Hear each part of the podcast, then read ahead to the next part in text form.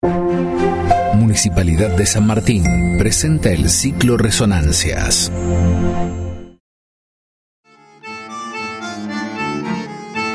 Bienvenidos, bienvenidas al ciclo de podcast literarios Resonancias, que llevamos adelante el programa municipal de lectura San Martín Lee y el Fondo de Fomento de las Artes Escénicas. Adentrándonos en el corazón de un mes telúrico y poblado de tradición, nos vamos a dejar llevar por las palabras de Alejandro Dolina, ese gran evocador de los mitos urbanos de Buenos Aires. El juego de la bolita, la primera novia, los desapasionados refutadores de leyendas y, por supuesto, los hombres sensibles de flores. El fútbol, por supuesto, forma parte de esta intrincada malla cultural que somos los argentinos. Pero no nos demoremos, dejemos hablar a Dolina en la voz del actor de San Martín, Pablo Otero.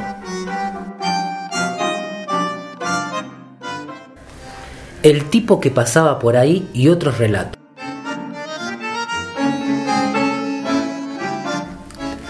Suele ocurrir en los equipos de barrio que a la hora de comenzar el partido faltan uno o dos jugadores. Casi siempre se reúne a oscuros sujetos que nunca faltan en la vecindad de los potreros. El destino de estos individuos no es envidiable.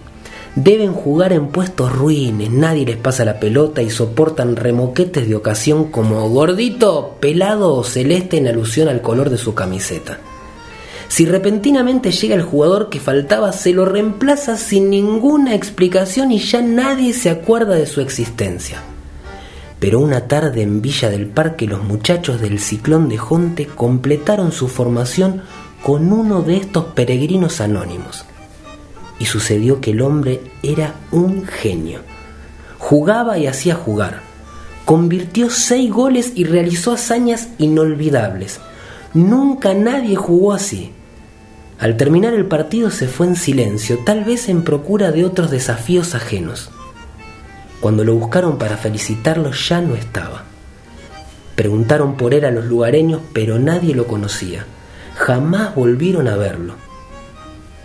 Algunos muchachos del ciclón de Jonte dicen que era un profesional de primera división, pero nadie se contenta con ese juicio. La mayoría ha preferido sospechar que era un ángel que les hizo una gauchada.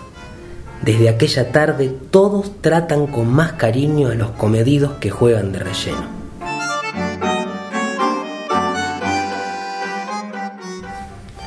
El patio de las pelotas perdidas.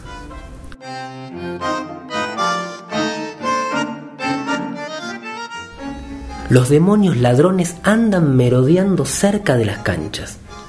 Cuando la pelota se va lejos la ocultan entre los yuyales o en las zanjas para que los jugadores no puedan encontrarla. Ya en la noche llevan las pelotas perdidas a un patio secreto. Los demonios realizan además acuerdos infames con vecinos chúcaros y en las madrugadas recorren techos, canaletas y terrazas para comprobar su despojo. Nadie lo sabe, pero en el patio están todas las pelotas perdidas duras reliquias con tientos, flamantes cueros profesionales, humildes pulpos de goma, infames bolas de plástico que doblan en el aire, ásperas veteranas que han conocido mil costurones. Un día entre los días vendrá del sur un duende bienhechor que ha de sacar las pelotas cautivas para devolverlas a sus dueños. Y todos sentirán la emoción de revivir viejos piques olvidados.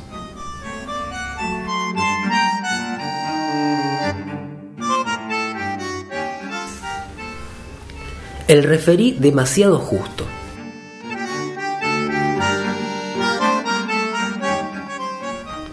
El Colorado de Felipe era referí, contra la opinión general que lo acreditó como un bombero de cuartel, quienes lo conocieron bien juran que nunca hubo un árbitro más justo. Tal vez era demasiado justo. De Felipe no solo evaluaba las jugadas para ver si sancionaba alguna infracción, sopesaba también las condiciones morales de los jugadores involucrados, sus historias personales, sus merecimientos deportivos y espirituales. Recién entonces decidía, y siempre procuraba favorecer a los buenos y castigar a los canallas. Jamás iba a cobrarle un penal a un defensor decente y honrado, ni aunque el hombre tomara la pelota con las dos manos. En cambio, los jugadores pérfidos, holgazanes o alcahuetes eran penados a cada intervención. Creía que su silbato no estaba al servicio del reglamento, sino para hacer cumplir los propósitos nobles del universo. Aspiraba a un mundo mejor, donde los pibes melancólicos y soñadores salen campeones y los cancheros y compadrones se van al descenso. Parece increíble.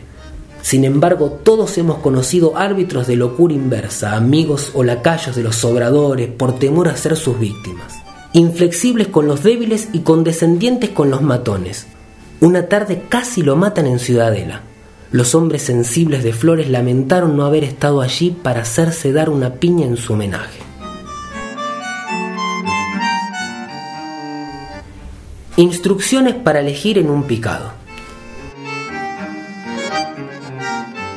Cuando un grupo de amigos no enrolados en ningún equipo se disponen para jugar tiene lugar una emocionante ceremonia destinada a establecer quiénes integrarán los dos bandos.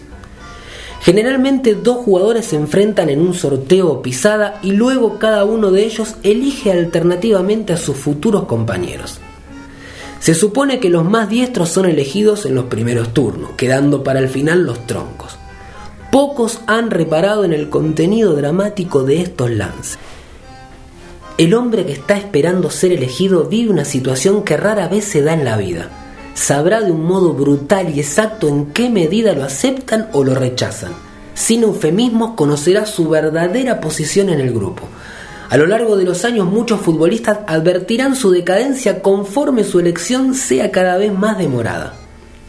Manuel Mandeb, que casi siempre oficiaba de lector, observó que las decisiones no siempre recaían sobre los más hábiles. En un principio se creyó poseedor de vaya saber qué sutilezas de orden técnico que le hacían preferir compañeros que reunían ciertas cualidades. Pero un día comprendió que lo que en verdad deseaba era jugar con sus amigos más queridos. Por eso elegía a los que estaban más cerca de su corazón aunque no fueran tan capaces. El criterio de Mandé parece apenas sentimental, pero es también estratégico. Uno juega mejor con sus amigos. Ellos serán generosos, lo ayudarán, lo comprenderán, lo alentarán y lo perdonarán. Un equipo de hombres que se respetan y se quieren es invencible. Y si no lo es, más vale compartir la derrota con los amigos que la victoria con los extraños o los indeseables.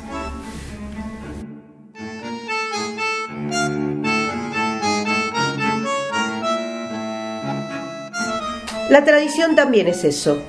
Es, digo, descubrir el misterio que se esconde en cada esquina, los personajes arquetípicos que pueblan nuestros barrios, los fantasmas y recuerdos que aún siguen habitándolos. Hasta la próxima semana.